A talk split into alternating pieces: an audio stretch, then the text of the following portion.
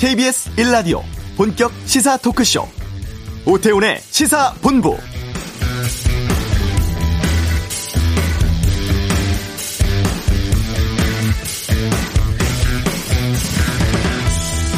여야가 4차 추가 경정 예산안을 처리하기로 합의한 날이 바로 오늘입니다. 앞서 예결위 소위에서 추경안 심의를 하고 오늘 본회의에서 추경안 처리하기로 했었는데 어제 예산안 조정 소위에서 전국민 통신비 지원과 관련해 이견이 있어서 합의를 이루어내지 못했습니다.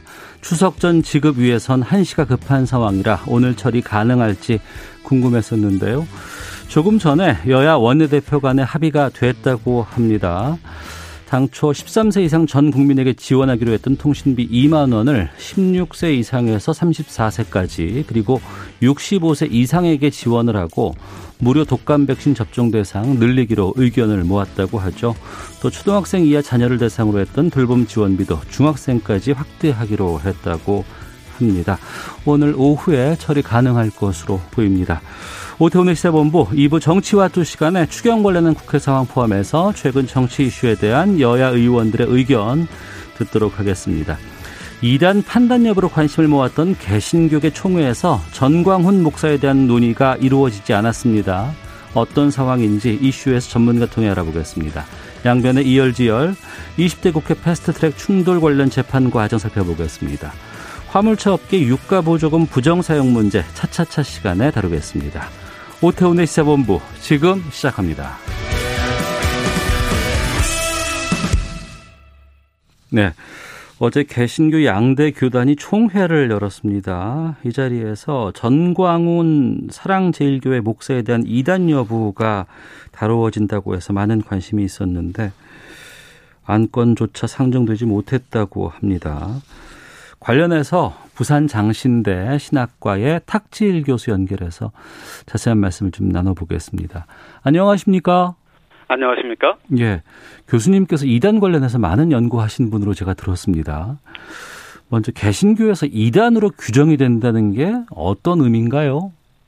아, 규정되기 전과 후로 좀 나눠서 그 생각해 볼 수가 있는데요. 예. 규정 전에는 그 개신교의 어떤 교리나 신앙 고백이 다른다는 의미가 있기도 하고 네. 또그 교회 안에 분열을 야기한다는 의미가 성경적으로나 또 개신교 역사적으로 좀 포함되어져 있지요. 음. 근데 이제 규정이 되고 난 뒤에는 네. 그런 이유로 규정이 되고 난 뒤에는 기독교인들이 거기에 교류하거나 참여해서는 안 된다는 어. 금지된다는 의미를 담고 있습니다. 예. 뭐 한국의 경우에는 뭐 20세기 초부터 기독교 선교가 있었던 시점부터 해서 이러한 적용들이 이루어지고 있지요. 음. 그러니까 교리를 이해하는 시각이라든가 해석 같은 것들이 다를 수는 있지만 이단으로 규정이 되면은 기독교인들이 그 이단 단체에는 참여하는 걸 막도록 돼 있네요. 네, 교류와 참여가 자체가 이제 금지되겠죠. 안팎에서. 알겠습니다. 그러면 그 이단 말고 사입이라는 거 있지 않습니까? 네. 이것과는 또 어떻게 다릅니까? 어, 다양한 해석들이 동서양에서 있어 오는데요. 예. 아, 이단이라고 할 경우에는 말씀드린 것처럼 좀 교리적인 이유가 있지요. 어. 이단이라고 해가지고 뭐 사회적인 역기능들이 다 노출된다고 볼 수는 없습니다. 예. 하지만 사입이라고 했을 때는 음. 일제 강점기부터 많은 사입이 종교 운동들이 있었는데 네. 본인들은 종교라고 얘기하지만 종교적인 순기능보다는 종교적인 역기능으로 음. 사회나 가정을 혼란에 빠뜨리고 파괴하는 그런 단체에 대해서는 우리가 종교가 아닌 사이비 단체로서 규정을 해오고 있지요. 근데 이단이면서도 그런 사이비성이 농후한 단체들에 대해서는 네. 이두 가지가 다 적용된다고 볼 수가 있습니다. 어. 이게 딱 정해서 이건 된다 안 된다 이렇게 이해하기가 좀 쉽지 않은 부분이라서 좀 그런데요. 네. 사실 성경을 해석하는 시각도 다양하고 또 시대에 따라서 역사성에 따라서 많은 차이가 있을 수 있다고 들었습니다. 네. 이단성이 있다 없다를 나누는 기준이라는 게 있습니까? 어, 양면적인데요. 저는 기준이 있으면서도 또 통일된 것은 아니다라고 말씀드릴 수 있는 것 같아요. 네. 우리나라 상황뿐만 아니라 서양, 뭐, 뭐, 일본, 중국 모든 것을 포함해 가지고 기준은 있지만 통일된 기준을 갖기는 어렵습니다. 특별히 음. 우리나라는 네. 다종교 사회이지요. 네. 게다가 개신교 교파들은 셀 수 없을 정- 정도로 많거든요. 네. 그러다 보니까 각각의 기준에 따른 교파 중심의 이단 규정이 음. 이루어지고 있지요. 물론 뭐 기독교 역사를 보면 네. 한 중세 한 11세기까지는 한 자리에 기독교인들이 다 지도자들이 모여서 이단을 정하는 기준을 논의했지만 네. 그 교회가 이제 나뉘어지고 분열되기 시작한 그 이후에 약 천여 년 동안은 음. 교파 분열도 거듭되고 사실 성경을 기준으로 한다 하지만 다양한 해석이 가능하거든요. 예. 그러니까 통일성 있는 기준을 마련하기는 어려운 현실이고 음. 현재로서는 교파나 교단별로 그 기준을 가지고 있다고 볼 수 있습니다. 네. 이번에 전광훈 목사는 한국기독교청연합회 회장까지 지냈었습니다. 그런데 네. 이번에 사랑제일교회 목사의 이단성을 판단하는 이 양대 교단의 총회가 열리긴 했었거든요. 네. 이걸 판단하게 된 계기가 무엇이고 또 어떤 점들을 중점적으로 봤다고 봐야 될까요? 아, 요즘은 이제 교회 내부적인 이슈와 또 사회적인 이슈가 많이 혼재돼 있어요. 네. 교회가 신학적으로 고민해야 될 문제에 정치적 프레임이 덮여지니까 어. 상당히 이게 혼란스럽거든요. 예. 근데 전광훈 목사의 경우에는 아마 두 가지로 요약될 수 있을 것 같아요. 그 전광훈 목사의 활동 중에 나타난 부적절한 언행과 음. 또그 위치에서 했던 교회가 이단으로 분류하고 있는 개인이나 단체를 옹호했다라고 하는 그런 우려거든요. 네. 그렇기 때문에 지금 교단적으로 이 정광훈 목사에 대한 어떤 이단성 논란에 대한 어떤 핵심은 포인트는 음. 정광훈 목사의 언행 속에 나타난 어, 비판을 받는 부적절한 언행이 네. 그것이 비기독교적이냐라고 하는 의혹이 하나 있는 거고 네. 두 번째로는 다수 개신교 교파들이 이단으로 규정한 단체를 개인이 물론 한 대 그 단체의 대표이기는 하나 협의체이지 결정권을 갖고 있는 그 연합회 회장의 자격으로서 그것을 옹호하고 해제할 수가 있느냐 네. 이두 가지가 교단들의 관심이 그 맞춰지는 포인트라고 생각합니다. 네. 우리 개신교 역사에서 목사를 이단으로 규정한 사례들이 좀 있었습니까, 그동안? 물론 있습니다. 개신교 초기로부터 목회자들 혹은 교회 지도자들이 이단으로 규정되기도 했던 것이 한국과 세계 기독교 역사에 나오거든요. 음. 그것은 왜냐하면은 이단은 밖에서 뚝 떨어지는 것이 아니라 네. 교회 내에서 나오거든요. 네. 그리고 대부분은 한때는 열심히 있었던 기독교 지도자들이 이단적 사상을 가지고 또 사회적인 무리를 일으키면서 이단으로 되는 경우가 다수인 것을 볼 수 있기 때문에 어, 그런 사례는 교회 내부적으로 어, 다수가 있다고 보여집니다. 네. 어제 개신교계 양대 교단의 총회가 있었습니다. 이미 이 네. 양대 교단의 보고서가 있었는데 이건 이단 사이비 대책 위원회가 작성한 보고서라고 합니다. 전광훈 목사의 말과 신학에 이단성이 있다 이렇게 판단을 했다고 하는데 어제 이거 이단 여부를 결정하지 못했어요. 이건 왜 그런 겁니까? 아, 다양한 해석이 가능할 것 같은데 제 개인적인 견해로는요. 예. 일단 코로나로 인한 비대면적인 어떤 상황들이 음.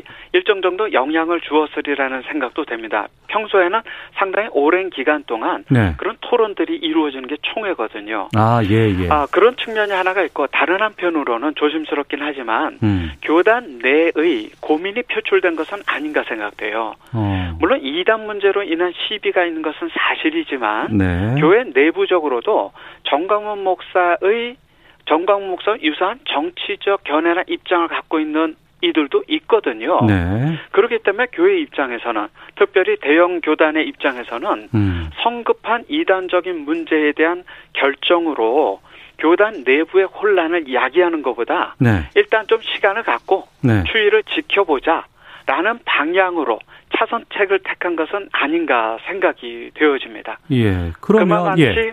예, 말씀하십시오. 예, 예. 그러면 지금 뭐 더 연구할 시간이 필요하고 그리고 지금 비대면 상황이기 때문에 활발한 토론이 이루어지지 못했다고 한다 그러면 지금 내년으로 결정을 미뤘는데 그럼 내년 가면 이게 가능할까요? 일반적으로 교회 내에서 이런 논란이 되는 문제는 1년 정도 더 연구하고 내년에 다루기로 결정하는 사례가 있는데요. 예. 두 가지인 것 같아요. 하나는 실제로 좀 더 신중해야 할 상황에서 연기하기도 하고, 어. 혹은 지금 이 사회적인 이슈화가 되어진 이 문제를 교회 입장을 가지고 다루기에는 교회 내부에 혼란이 있을 수도 있다라는 판단 하에 음. 이 시간을 좀 더 갖고자 하는 의도가 있을 수도 있다고 생각합니다. 네. 부산 장신대 신학과 탁질 교수와 함께 말씀 나누고 있는데 그러면 교수님께서는 전광훈 목사의 이단 여부는 어떻게 판, 지금 생각하고 계십니까? 어, 저나 뭐 제가 관여하고 있는 현대 종교가 뭐 이단을 정하는 건 아니고 주신 예, 예. 그 질문이 상당히 어려운 질문이긴 해요. 예. 하지만 어 정광훈 씨가 기독교 관련되어진 그의 언행에 있어서의 부적절함은 있다고 저는 생각하고 있다고 있거든요. 음. 하지만 문제는 네. 이단이라는 규정은 교리적 규정이다 보니까 음. 사회적으로 논란이 있다. 사회적으로 역기능이 있다고 해가지고 이단으로 규정한다는 것도 사실 어려운 겁니다. 네. 그리고 그렇기 때문에 이 교단들이 이 정광훈 목사의 문제를 어떻게 결정하는지가 음. 저를 포함한 많은 기독교인들의 네.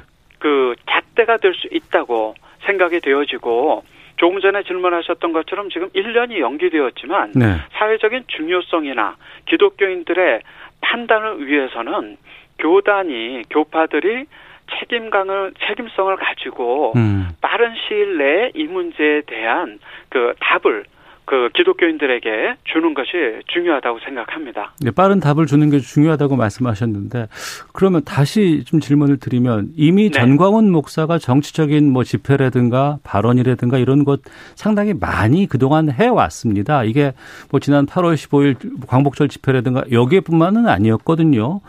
그 이단 여부를 지금에 와서 판다는 건 좀 너무 늦지 않았을까라는 생각이 있기도 한데요.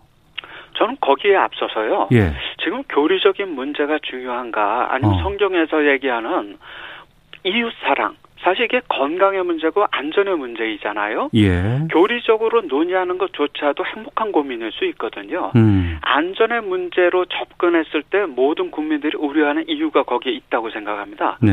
정강훈 목사의 행보가 사회적인 이슈가 되기도 전에 음. 이미 각 주요 교단들의 이단 연구 대표자들이 우려를 표했고 거기에 대한 그 그 어떤 결정들을 요구했지만 네. 교회가 조금 망설였거든요. 어. 어떻게 따 어떻게 보면은 이 코로나 19와 관련된 사회적 이슈와 관련된 사랑제일교회 정광훈 목사에 관련된 이 문제가 네. 사회적으로 네. 약이 비화되지 않도록 음. 좀더 선제적 대응이 가능했고 네. 시간이 있었지만 그 점이 좀 부족했다고 하는 점에 저는 공감이 되, 되고 있습니다. 음 그렇군요.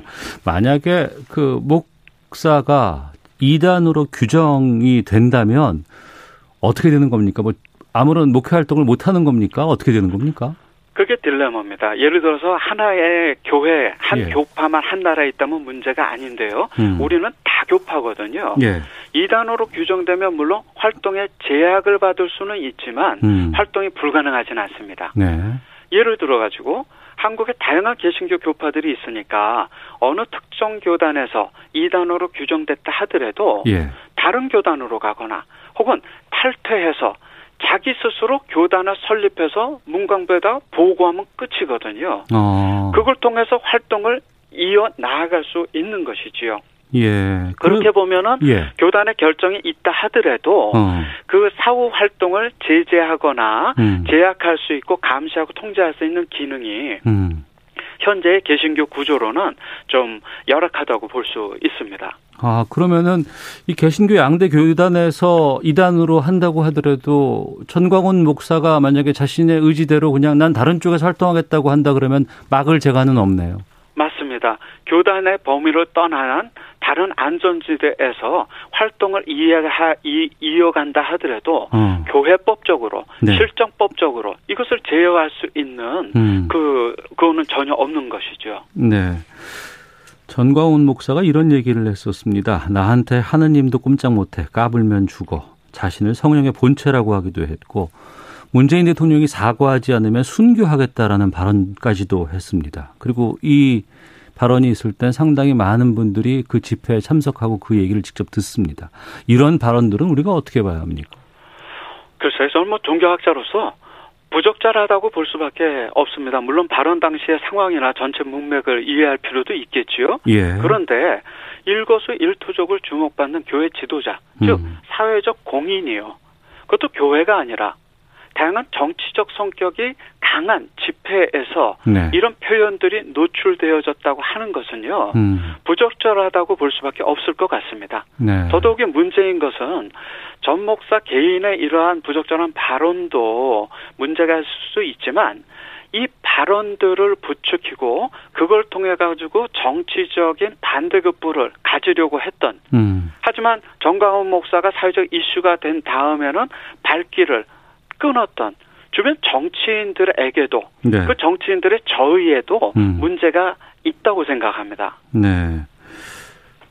교수님께서 보시기에는 종교에서의 정치 참여는 어디까지 가능해야 한다고 보세요? 아, 그건 뭐 역사적으로 풀리지 않은 문제이죠. 늘 간증과 갈등과 긴장 관계이니까요. 예.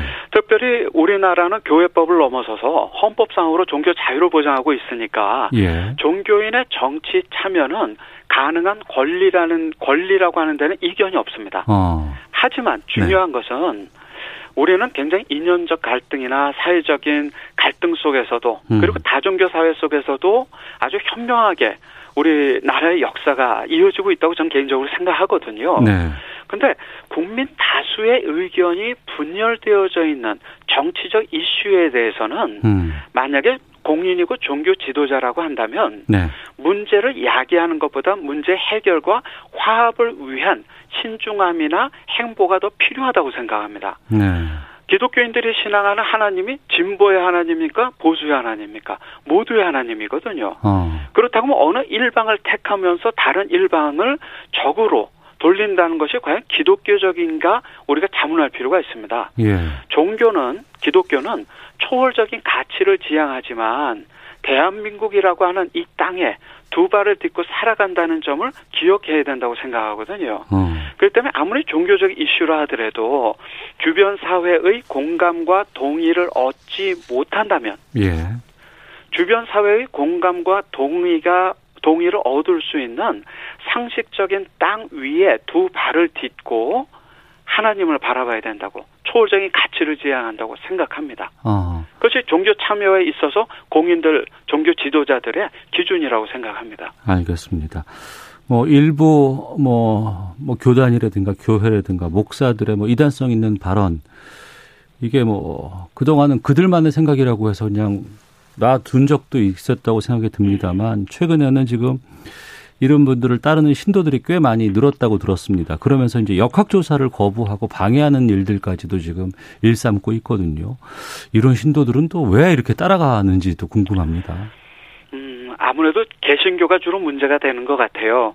불교나 천주교의 경우에는 아무래도 중앙 집권적인 통제나 지도가 그 교리나 체계적으로 가능하지만 네. 개신교는 그 부분이 조금 어렵거든요. 음. 그러다 보니까 교단이나 어떤 중심 그, 그 지도 단체보다는 개 교회별, 개 목회자별 권한이 상대적으로 크지요. 어. 그러다 보니까 목회자의 직분이 갖고 있는 위상에 네. 신도들은 많이 어, 관련되어 있거든요. 네. 그렇기 때문에 이 교인들이 목회자의 어떤 정치적 견해를 무분별하게 추종하는 건 아닙니다. 음. 처음에는 목회자에게 종교 지도자로서 순종하는 마음이 있었을 것이고 예. 그런 순종하는 마음 속에 목회자는 교육이나 설교라는 형태로 교인들에게 어떤 교육이 이루어질 수 있는 거고 그 교육이 어떤 어, 종교 설교라는 형태로 통해서 정치적인 관점이나 사회적인 관점이 편향되게 그 안에 들어간다고 한다면은 음. 교인들은 마치 물이 천천히 끌어나가는 것처럼 그것을 종교라는 이름으로 예를 들어서 그것을 옳고 그름의 잣대로 판단하기보다는 네. 종교적인 순종이냐 불순종이라고 하는 잣대로 음. 믿는 목회자의 이야기를 받아들일 수 있거든요. 네. 근데 그런 본인의 선택이 주변으로부터 비판도 있고 또 고립을 경험하게 돼요. 예. 그럼 신도들의 결속력은 사랑제일교의 경우처럼 음. 점점 강해지거든요. 아이고. 그리고 그것이 편향적인 정치적 성향으로 나타날 수도 있다고 생각합니다. 알겠습니다. 이 점에서 보면은 예. 오히려 순수한 신앙인들의 그런 신앙심을 음. 정치나 이런 것들로 이용하고자 하는 것이 더 문제가 아닌가 네. 그렇게 생각을 하고 있습니다. 알겠습니다. 이후에 뭐 교단 총회에서 좀 다시 이 논의가 좀 일어난다고 한다 그러면 그때 좀 또 한번 모셔서 말씀 듣도록 하겠습니다. 오늘 말씀 여기까지 네. 듣겠습니다. 고맙습니다. 고맙습니다. 예, 장신대 신학과 탁재일 교수와 함께 말씀 나눴습니다. 자, 이어서 이 시각 교통 상황 살펴보겠습니다. 그리고 헤드라인 뉴스까지 듣고 오죠. 교통정보센터 오수미 리포터입니다. 네, 이 시각 교통정보입니다. 평소와 같으면 교통량이 줄어들 시간대인데 명절 앞이라서 고속도로가 상당히 혼잡합니다. 먼저 수도권 제1순환 고속도로는 판교 구리 쪽인데요. 상일 진출로에서 승용차 관련한 사고가 났습니다. 처리를 하면서 뒤쪽 하남 분기점부터 많이 답답하고요. 반대 구리 판교 방향으로도 남양주부터 상일까지 6km 구간에서 차들이 많습니다. 이후 판교 일산 쪽으로 가서는 장수에서 송내, 노우지 분기점에서 자유로까지 정체고요. 반대편으로도 노우지 분기점을 지나 송내 쪽으로 9km 정체입니다. 중부 내륙고속도로 창원 방향 여주 분기점 부근에서는 화물차 관련한 사고를 처리하고 있어 뒤쪽으로 밀리고 있습니다. 더 가서는 북상주 부근에서 작업 때문에 3km 막히고요. 경부 고속도로 서울 쪽으로도 경주 터널 부근에서 2, 3차로를 막고 보수 공사를 하고 있어 4km 구간에서 느리게 이동을 하고 있습니다. 지금까지 KBS 교통정보센터였습니다.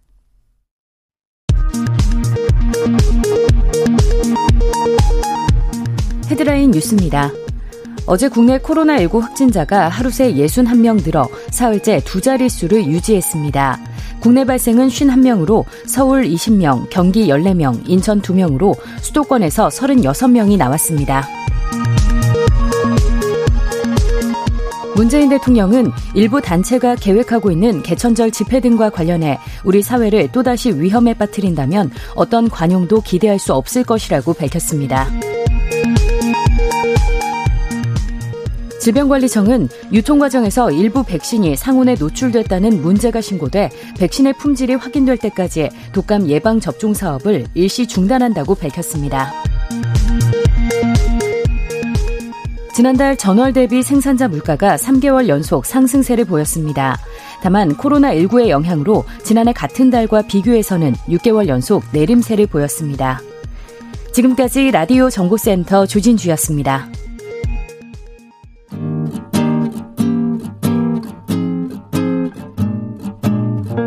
KBS 1라디오 오태훈의 시사본부 여러분의 참여로 더욱 풍성해집니다.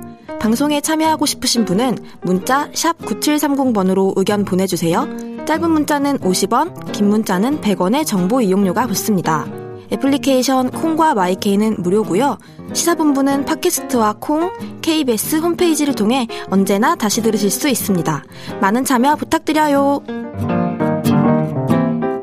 네, 사회를 뜨겁게 달군 이슈를 다뤄보는 시간입니다. 양변의 이열지열, 양지열 변호사와 함께합니다. 어서 오세요. 네, 안녕하세요.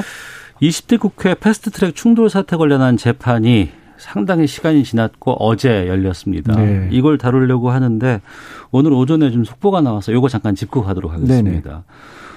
서울 동부지검이 휴가 특혜 의혹 불거진 추미애 장관의 아들 서모 씨의 주거지를 어제 압수수색했다고 오늘 밝혔습니다. 네. 그러니까 인턴으로 일하고 있는 전북 현대모터스 구단 사무실도 압수수색 대상에 포함됐다고 하는데 이건 어떻게 봐야 됩니까? 글쎄요, 이건 뭐 휴가 관련 얘기가 끝날 듯, 안 끝날 듯 계속해서 이어지고 있는데, 검찰 수사마저도 조금 생각보다 뭐 이렇게 가야 하나 갈 필요가 뭐가 있을까 싶은긴 한데, 음. 뭐 생각해 볼 수 있는 건 일단은, 저, 추장관의 아들 서모 씨 같은 경우에는 당시에 4일 동안 네. 연가를 쓰기 위해서 필요한 서류들을 다 제출을 했고, 음. 그 이제 부대에서 안내받은 내용에 따라서 네. 뭐 지금의 상태 같은 것들, 뭐 병원 진단서 같은 것들이죠. 예, 예. 그때 제출했던 서류들은 언론을 통해서도 이미 공개를 했고, 예. 그리고 이제 검찰에도 제출했다라는 거 아니에요. 음. 그러면 그거 말고 뭘 더 필요해서 압수수색을 했을까라는 부분이 좀 의아하긴 합니다. 네. 왜냐하면 이미 사실 휴가 연장 자체는 이 특별하게 문제가 되기가 어렵다라는 게 이미 굳어진 것으로 보여요. 음. 왜냐하면 그 군인이 휴가를 가는데 당시에 대대장이 승인을 했다라고 하면 더 이상 뭐 따질 게 사실은 없어요. 그 개인에게는. 네. 다만 이제 남아있는 부분이라고 한다라면 혹시 그 사람이 그렇게 해준 게 추장관의 영향으로 인한 특혜냐 이런 부분 하나는 그 청탁 때문에 가능했던 네. 것인가. 네. 그 부분은 하나 들여다볼 필요가 있다라고 하는데 예, 예. 제가 좀 이해가 조금 안 되는 부분은 아들 사무실이나 주거지를 압수수색을 해서 청탁과 관련된 부분을 찾기는 어려울 거 아니에요. 음. 그래서 이건 왜 했지? 뭐, 뭐 검찰이 나름대로 의도가 있겠지만 음. 그 부분은 아직은 저는 좀 판단하기가 좀 어렵네요. 알겠습니다. 추가해서 뭐 관련된 보도들 나오면 그때 좀 짚어보도록 네. 하겠고요. 자 본격적인 내용도 살펴보겠습니다. 20대 국회, 그러니까 지난해 19년 그렇죠. 4월이었죠 그때가. 네, 20, 예. 어, 그때 이제 패스트트랙 통과 과정에서 이제 충돌이 세게 있었고 음. 어, 황교안 전 자유한국당 대표, 나경원 전 원내대표 등 관계자 22명이 어 그동안 추석한 사람들도 있고 검찰에 네. 기소에. 근데 이제 지금 재판이 어제 첫 재판이 그제 어제야 좀 이루어졌습니다. 이게 당사자들이 다 출석한 건 처음이라면서요? 그렇죠. 그러니까 그 전에는 이제 공판 준비 기일이라 그래서 네. 이제 뭐, 뭐 많이들 이제 들어보셨겠지만 재판을 앞으로 어떤 식으로 끌고 갈 것인지 검찰 측하고 변호인 측의 의견을 들어보고 재판부가 조율하는 일정들이 계속해서 있었고요. 네. 그래서 1월에 사실 재판에 이미 넘겼지만 재판이 정식 재판이 열린 건 어제가 처음이었던 겁니다. 음. 근데 요즘에 이제 또 코로나 19 때문에 법원도 많이 뭐 휴정기도 있었고 그래서. 예, 예. 지금도 22명이나 되다 보니까 음. 이 피고인들이 이렇게 한꺼번에 들어오기가 어려운 거예요. 예. 그래서 오전하고 오후 두 번 이렇게 세 번으로 나눠서 음. 출석을 해서 첫 번째 재판을 했다고 합니다. 예. 지난해 이맘때쯤에 저희가 기억했을 때는 어 21대 총선에 이게 상당히 아킬레스건으로 작용할 것이다라는 네. 언론 보도들 분석들 참 많이 있었습니다. 음. 근데 그동안 뭐 진행된 건 거의 없었어요. 그러게요. 이게 너무 이제 뭐 좀 특별한 문제가 아니잖아요. 뭐 범죄가 특별한 문제가 아니라고 하는 것은 법적으로 검토할 문제가 아니었다라는 음. 거죠. 그러니까 사안은 중대할지 모르지만 분명히 뭐 어떤 행동을 했는지 안 했는지만 밝히면 되는 거 아니겠습니까? 네네. 네. 이렇게 결국 이제 국회법상 그 이른바 음. 국회 선진화법 이라 가지고 국회 회의를 방해한 것이냐. 이제 회의가 열리는 곳에서 뭐 방해라고 하는 게 뭐 폭행도 있을 수가 있고 음. 뭐, 뭐 집기를 훼손한다든가 아니면 거기를 이제 점거하고 있어서 무단 점거하는가 이런 등의 사람의 행동과 관련된 부분이니까 네. 야 이거 그때 카메라가 정말 엄청나게 많은 카메라들이 있었고 그렇죠. 예, 예. 예. 뭐, 뭐 유튜브도 많이 네, 중계가 됐었고 예. 각자들 서로도 스마트폰으로 찍은 것도 있었고 해서 어. 빨리 정리가 될 줄 알았는데 예. 굉장히 오래 걸리고 있는 거죠. 그렇습니다. 그러니까 뭐 국회 점거 부분도 있었던 것 예. 같고 당시 최이배 의원 감금도 감금이었죠. 있었고 뭐가 좀 많이 좀 있는 것 같아요. 폭행 뭐 이런 것도. 그러니까 그런 것들이 국회 회의를 방해할 목적으로 폭행을 한다거나 예. 감금하게 될 경우 이게 다 국회 회의 방해죄로 하나로 묶어지게 됩니다. 그게 음. 국회 회의 방해죄라는 그 죄목 아래 어, 회의를 방해할 목적으로 해서 폭행이나 재물손괴나 무단점거 같은 것들을 한 행위를 처벌을 하도록 하고 있기 때문에 네. 그걸로 묶이고 거기에 이제 검찰에서는 특수공무집행 방해, 그러니까 음. 단체로 이 그때 당시 의사 일정을 방해한 것 자체가 특수 공무집행 방해에 해당한다라고 그렇게 크게는 두 가지 혐의로 볼 수가 있을 것으로 보입니다. 예. 이번에 여야 막론하고 27명의 관계자가 지금 연루가 되어 있어요. 예. 그리고 이제 중간에 총선이 있었고 전직 인 분도 있고 현직인 분들도 있어요.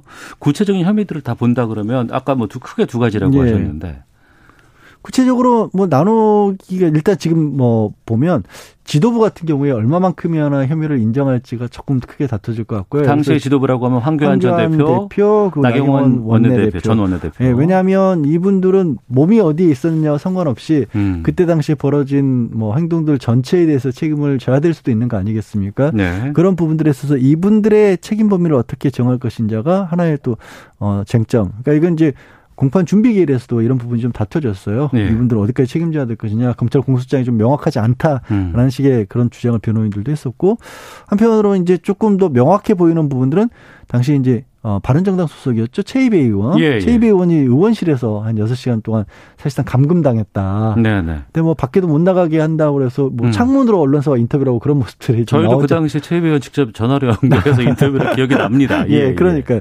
그거는 너무 뻔하지 않느냐는 게 이제 검찰의 주장이고 어. 그거와 연루된 분이 여덟 명이라고 합니다. 예. 그래서 이 검찰도 재판을 준비하는 아까 말씀드린 그 공판 준비 과정에서 음. 아니 여덟 명 같은 경우는 신속하게 처리할 불리할 수 있을 거기 때문에 네. 따로 떼서 재판을 좀, 좀 진행을 해달라라고 했고 변호인 측에서는 이 부분이 좀 특정이 어렵다라는 거예요. 음. 그러니까 그 사람들만 책임이 있느냐 네. 아니면 말씀드린 것처럼 지도부도 거기 같이 있지 않았더라도 연락을 주고받으면서 지금 정보를 한 거니까 같이 책임이 있는 거 아니냐. 음. 따로 분류할 수가 없으니까 22명이 다 같이 재판을 받아야 된다라는 네. 것이고요. 그러다 보니까 말씀드린 것처럼 각 지금 두 이틀에 걸쳐서 벌어졌잖아요. 어. 이제 이른바 공수처법을 비롯한 형사소송법, 사법개혁과 관련된 부분을 법안을 통과시키는 사개특위 주변에서 벌어졌고, 예. 그다음에 이제 어, 준연동 비례대표제로 결국엔 통과가 된 국회 선 국회 그 공직선거법 음. 어, 선거구 조정하는 문제 이걸 관련해서도 그 이튿날도 또 이어졌기 때문에 이분들이 각각으로 놓고 보면은 뭐 몇 군데씩 걸쳐 있는 분들도 있고 네. 직접 없, 없었는데도 불구하고 책임을 져야 된다는 분들도 있고 그렇게 좀 상황이 좀 다릅니다. 혐의가 인정되면 받을 수 있는 처벌 수위가 어느 정도나 돼요? 어, 뭐 국회 선진화법이 두 개로 나눠지는데요. 조금 낮은 게 5년 이하고요. 예. 거기서 예를 들어서 그냥 폭행으로 들으면 말씀드린 어. 것처럼 그 폭행이라는 게 국회 선진화법에 들어가 있다 그랬잖아요. 예. 그러니까 폭행을 해서 국회 회의를 방해한 거면 5년 이하고 사람이 다칠 정도 음. 어, 치료가 필요할 정도로 상해라면 7년 이하가 되는 겁니다. 네. 꽤 높게 지금 책정이 돼 있고 어.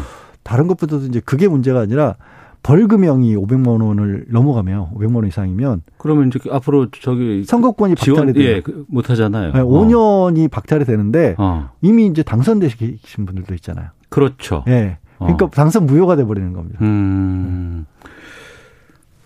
시각이 좀 두 가지로 나눌 수 있을 것 같은데 어떻게 국회 입법권을 갖고 있는 국회의원들이 국회 안에서 아니면 네. 이런 그 위법 행위를 할 수 있을까라고 음. 분노하는 사람들이 있는가 하면 또 한편에서는 여당의 횡포를 막기 위한 저항이었다. 네. 과거에도 몸싸움 같은 거 국회에서 많이 하지 않느냐. 음. 뭐 이런 부분도 있는 것 같아요. 네. 가장 재판에서 쟁점이 될 수 있는 게 어떤 걸까요? 지금 특별히 쟁점이 된다기보다는 사실 이게 법리상으로 다투기가 어렵다라는 것을 어쩌면 어 지금 뭐 당시에 대표 두 분이 공교롭게 법조인이잖아요.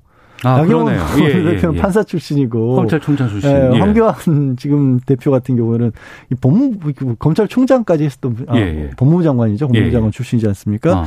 공안 통이었고 그러다 보니까 누구보다 이런 문제를 잘 아실 수밖에 없는 아. 분들이라서 그래서인지 이 구체적인 행동 혐의 이런 것들을 다툰다기보다는 음. 음, 당시에 불가피한 저항행위였다. 예. 그러니까 여당의 불법적인 어떻게 보면 정치 행동에 대한 저항행위였기 때문에 음. 이거는 여의도의 정치권에서 정치로 해결해야 될 문제지 검찰의 네. 수사와 재판을 받아야 될 내용은 아니다라는 음. 요지로 이제 재판에서도 주장을 하고 네. 언론을 통해서도 그렇게 말씀을 하시, 하셨어요. 어. 이제 약간 당혹스러운 부분은 이제 뭐 나경원 전 원내대표 같은 경우도 헌법 정신까지도 얘기를 하셨고 예. 황교안 예. 장시 대표 같은 경우도 이제 저항권 같은 말씀들을 하셨는데 음. 이거는 원래는 예전에 그러니까 이른바 뭐 학생운동 같은 거 하던 쪽에서 어, 이건 우리 공권력에 맞서서 싸우면서 벌어진 일이기 때문에 불가피한 저항이었다. 네. 근데 지적하신 것처럼 이제 헌법기관인데 국회의원이 국회회관에서 벌어진 일에도 음. 과연 이런 얘기를 하는 게 타당한가? 또 말씀하신 것처럼 그게 맞다라고 또 수긍하는 분도 계시고요. 알겠습니다. 네. 지금 관련자가 총 27명이 있습니다. 네. 이 가운데는 지금 현역 민주당 의원들도 있고 민주당 의원들도 있죠. 어. 네. 그분들은 이제 당시에 이제 일종의 쌍방폭행 같은 형태가 이루어지기 아니냐라는 쪽으로 기소를 했고요. 예. 어뭐 그것도 이제 부인들을 정확하게 다 하고 있죠. 음. 어, 소극적으로 저항하는 과정에서 이루어진 일이지 네. 적극적으로 폭력을 행사한 사실이 아예 없다. 음. 그러면서 어그 민주당 의원들 같은 경우에는 그 검찰이 제공하고 있는 영상들 증거들 이런 부분들도 전체 영상을 봐서 구체적으로 어떤 과정에서 벌어진 일인지를 좀 다투겠다라고 지금 하고 있는 입장입니다. 재판 결과가 나온다면 정치적인 파장도 상당히 좀 클 것 같은데. 근데 희한한 게요. 예. 재판이 생각보다 더 길어질 것 같아요. 그러니까 어. 패스트 트랙도 말이 패스트 트랙이지 그 1년 넘게 걸렸는데, 1년 가까이 예. 걸렸는데, 이 재판도 어제 이제 첫 재판에서, 어, 어제 이제 그, 저, 저, 당시 이제 자유한국당 의원들의 변호인 측에서는 나온 얘기가 음. 지금 현역 의원들이 포함되어 있기 때문에 정기국회 끝나고 난 뒤에 다음 재판을 해달라. 아. 그럼 12월이거든요. 예, 예. 물론 그걸 받아들이지 않았어요. 그래서 아. 11월 16일로 잡았는데 예. 이것도 사실 굉장히 길게 잡은 기일이거든요. 아. 어제 9월 20일 날 재판하고 다음 재판 11월. 근데 거기 나온 게 지금 영상 증거가 어마어마하게 많거든요. 아까 많겠죠. 어. 그럼 그거 하나하나를 다 틀어보는 방법으로 하면 글쎄요, 저는 이거. 거기다가 뭐 1심, 2심 또 대법원까지 대법원. 간다 그러면 예. 언제 끝날지 하세월이 아닌가 싶기도 합니다. 5년 넘길 수도 있을 것 같아요. 알겠습니다. 양지열 변호사 함께 했습니다. 고맙습니다. 네, 고맙습니다. 예, 잠시 후 2부 정치화투로 돌아오겠습니다.